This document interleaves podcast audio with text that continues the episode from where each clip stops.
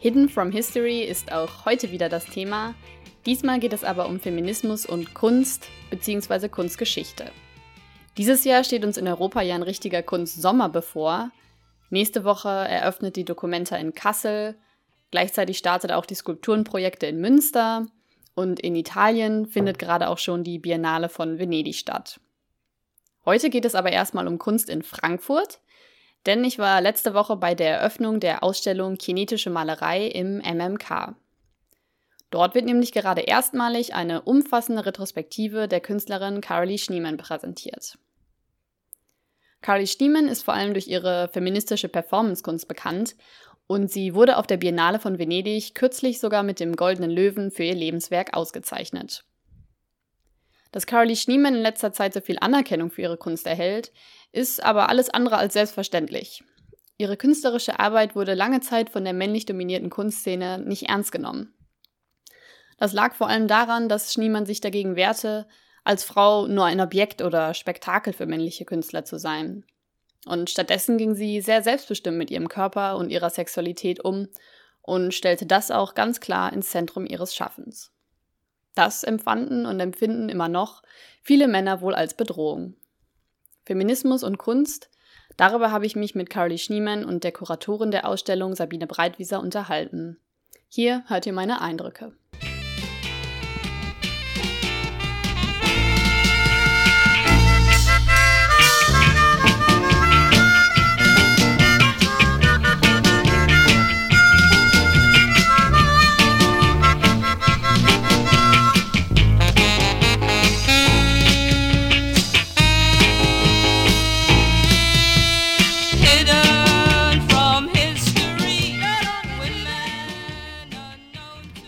Wenn Carolee Schneemann hauptsächlich für ihre Performancekunst bekannt ist, betont sie selbst, dass sie sich immer schon und auch nach wie vor als Malerin versteht und ihr Werk letztlich immer nur eine Weiterentwicklung malerischer Praktiken ist. Das Besondere an der Ausstellung im MMK ist insofern, dass die Kuratorin Sabine Breitwieser genau diesen Gedanken aufgreift und eben erstmalig Carolee Schneemanns Werk in seinen Ursprüngen in der Malerei und im abstrakten Expressionismus verortet. Gezeigt werden deshalb in der Ausstellung auch viele unbekannte Werke, wie Schneemanns frühe Malerei und Assemblagen, die dann eben mit ihren Performances und experimentellen Filmen, wie also Meet Joy oder Fuses, bis hin auch zu zeitgenössischen Installationen, ja, die dann also in Beziehung gesetzt werden können. Und in der Pressekonferenz hat Carolee Schneemann sich auch selbst nochmal zu dem Ausstellungskonzept geäußert. Und ich fand es dabei äh, für mich nochmal total wichtig zu hören, wie sie darüber sprach, ja, also wie einseitig und oberflächlich ihr Werk eben bislang rezipiert wurde und welche Rolle dabei auch Geschlechterverhältnisse in der Kunstszene spielen. It's been such a struggle to establish the context of the work, and these two courageous curators have made this beautiful, intensive, coherent exhibit, and I couldn't be more happy. It's um, it's sort of the artist's dream to have the full complement of my intentions, and here they are. Um, my use of the body in the 70s completely distracted the culture from my larger endeavor, which was always building and constructing, and the fact that the body actions often occurred within a structured, created environment, and yet the bodies uh, dominated the constructed environment. So, this is a compensation for um, my motives, for my intentions to have the fullness of the constructed work, the painterly, visionary, technological aspects of the work that have been displaced.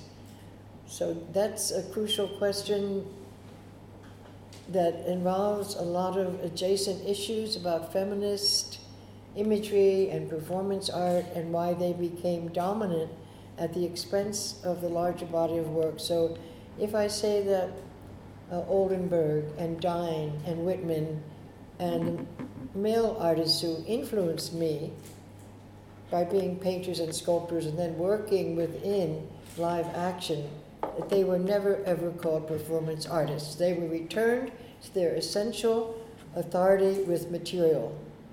And uh, feminist theory has had to be re examined so that those of us who are not performers can be within the vision of the constructed work.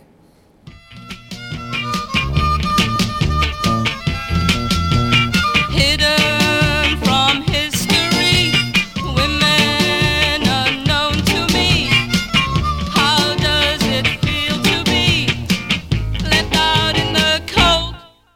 es wichtig ist, Schniemanns Werk auch in seinem weiteren historischen Kontext zu sehen, macht natürlich erstmal total viel Sinn. Andererseits hatte ich aber dann irgendwann den Eindruck, dass auf diese Weise der feministische Anspruch in Carolee Schneemanns Werk ziemlich in den Hintergrund gerät. Also schon fast als etwas erscheint, was sie hinter sich lassen muss, um endlich ernst genommen und anerkannt zu werden. Carolee Schneemann sagte mir dazu übrigens Folgendes.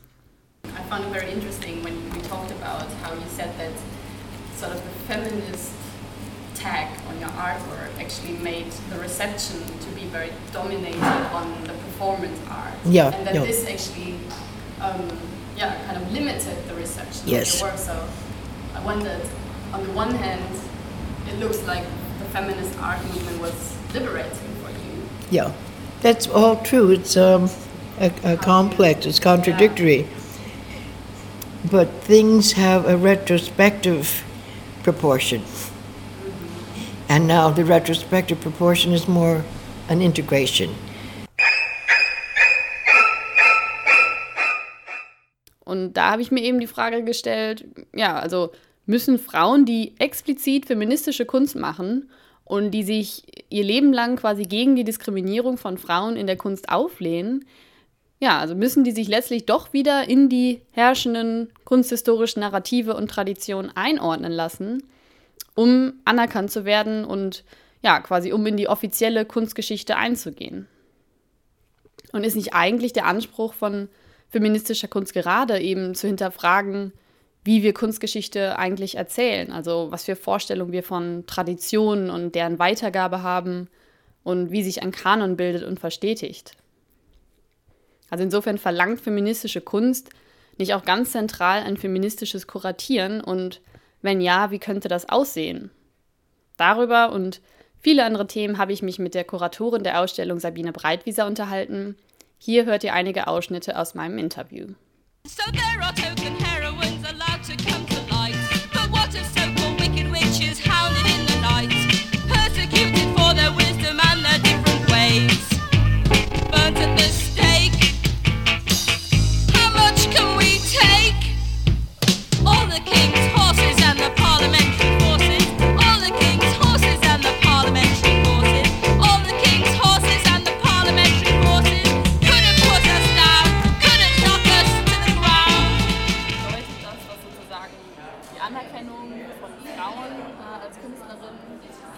dann nur passieren kann, wenn es so eine Anschlussfähigkeit gibt. Also dass es dann doch wieder in so kunstgeschichtliche Traditionen eingebettet wird, mhm. damit es dann doch wieder so in dem Narrativ gesehen wird.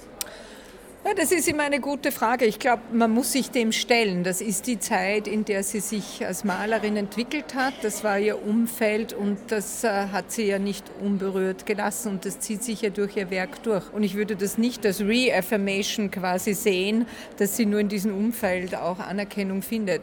Nein, sie hat, man sieht ja, glaube ich, sehr gut, wie sie daraus was Eigenes gemacht hat, wie sie sich ähm, nicht dagegen in dem Sinn aufgelehnt hat, sondern etwas Neues entwickelt hat, auch eine Fusion von Medien ähm, und äh, vieles ist natürlich immer im Retrospekt betrachtet, zum Beispiel diesen Text, wo sie up to including her limit auf Pollock gezielt Bezug nimmt, der war auch nach der Arbeit. Also das ist eine Betrachtung, die wir als Kunsthistoriker machen, aber auch die Künstlerin selbst gemacht hat, dass man ein Werk macht und dann evaluiert und analysiert. So what was I, what was I doing here actually? Das findet man in Carolees Arbeit immer sehr, weil sie auch immer über ihre Arbeit geschrieben hat. Und es ist schon anders. Also wenn Pollock fotografiert wurde vom Hans Namuth mit seinem Drippings, hat das ja auch zunächst mal Gutai falsch verstanden und hat gedacht, das ist eine Action und kein Painting. Nicht? Das hat ja Auswirkungen bis in Japan gehabt, die dann sozusagen so eine aktionsbasierte Kunst gemacht haben. Und Carey hat sich ja ins Bild hineingesetzt. Das ist ja der große Unterschied. Und das ist ja das, was die Frauenbewegung in der Kunst quasi ausgemacht hat, dass die Künstlerinnen selbst ihr Bild bestimmt haben, selbst sich nackt präsentiert haben. Sie wurde dafür ja sehr, sehr kritisiert auch, dass sie sich nackt auch weil sie einen schönen Körper hat, noch dazu so ein Pech nicht äh, präsentiert hat. Dafür wurde sie immer wieder kritisiert, auch dass sie das zelebriert hat auch und auch Sex zum Thema gemacht hat. Aber sie hat es ja in einer ganz anderen Form umgesetzt und ich glaube, von dem kann man es nicht lösen. Kunst entsteht auch immer in der Zeit, im Kontext seiner Zeit. Okay,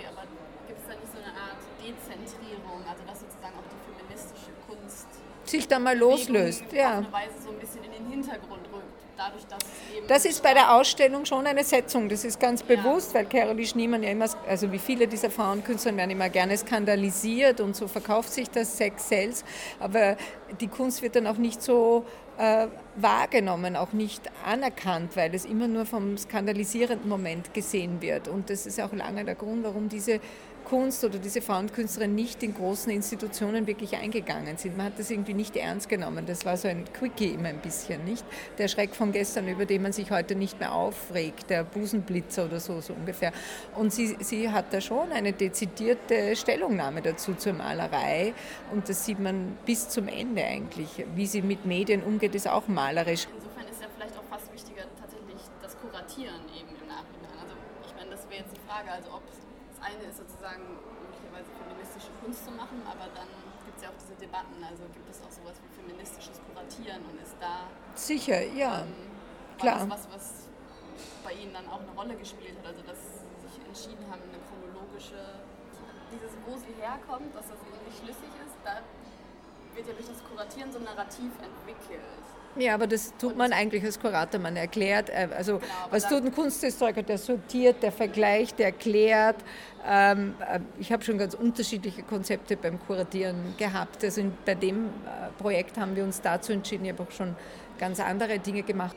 Ja, weil es ja auch diese Debatten tatsächlich gibt, also ob Natürlich. es feministisches Kuratieren gibt, das sozusagen auch einfach in sich hinterfragen muss, wie es so männliche Genealogien gibt, sage ich mal, in der Kunstgeschichte und dass es erst wieder nur eine Anerkennung gibt, immer in Rückbezug auf die.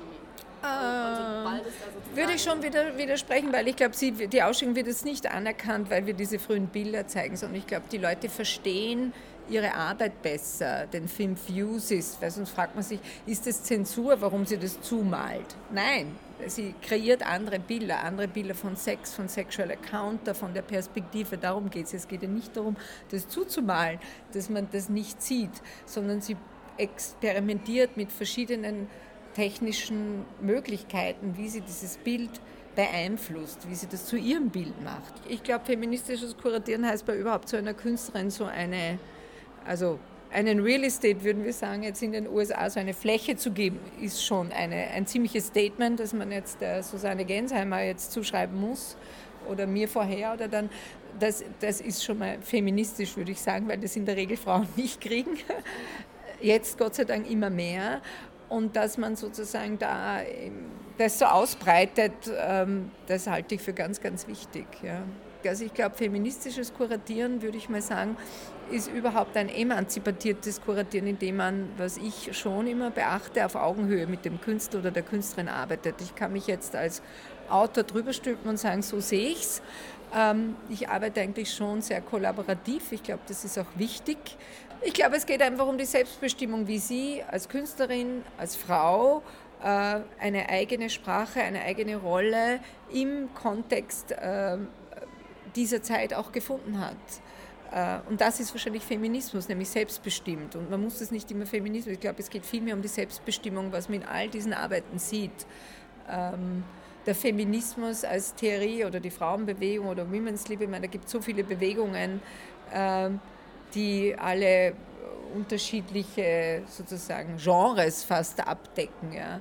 Also ich finde, ähm, man muss das nicht ständig wie das große Banner drüber tun, man soll sich eigentlich anschauen, in welchen Bereichen hat sie gearbeitet. Ich finde interessant, dass sie quasi so mehrere Existenzen oder Leben hat und in all diesen wird ihr Werk unterschiedlich diskutiert. Gut, also ich würde sagen, ihr macht euch einfach selbst ein Bild von der Ausstellung. Es ist, denke ich, eine einmalige Gelegenheit, endlich mal eine so umfangreiche Retrospektive einer Künstlerin direkt hier in Frankfurt zu besuchen. Und zu sehen ist, wie gesagt, kinetische Malerei im MMK den ganzen Sommer über bis Ende September. Danach geht die Ausstellung ins MoMA nach New York. Also nutzt die Gelegenheit und Studis der Goethe-Uni kommen mit der Goethe-Card ja sogar auch äh, gratis in die Ausstellung. Also, seht es euch an.